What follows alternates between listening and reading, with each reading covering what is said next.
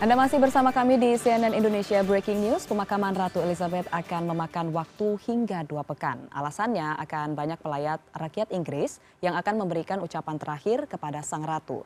Dan berikut informasi yang kami himpun sementara untuk prosesi pemakaman Ratu Elizabeth II, di mana Ratu Elizabeth II ini akan disemayamkan di Westminster Hall setelah petinya tiba di London selama empat hari agar warga yang berkabung ini bisa melihat peti dari mendiang Ratu Elizabeth II. Peti ratu juga akan dijaga oleh tentara kerajaan atau Royal Household. Peti ratu akan diarak dari Istana Buckingham menuju Westminster sebagai pelepasan terakhir. Lalu selanjutnya, misa pemakaman akan digelar di Westminster Abbey kurang dari dua pekan dan kepastian ini masih menunggu kepastian dari pihak Istana Buckingham. Prosesi membawa peti akan dilakukan dari Westminster Hall menuju ke Westminster Abbey. Westminster Abbey adalah gereja pusat di kota London, tempat keluarga kerajaan biasa beribadah.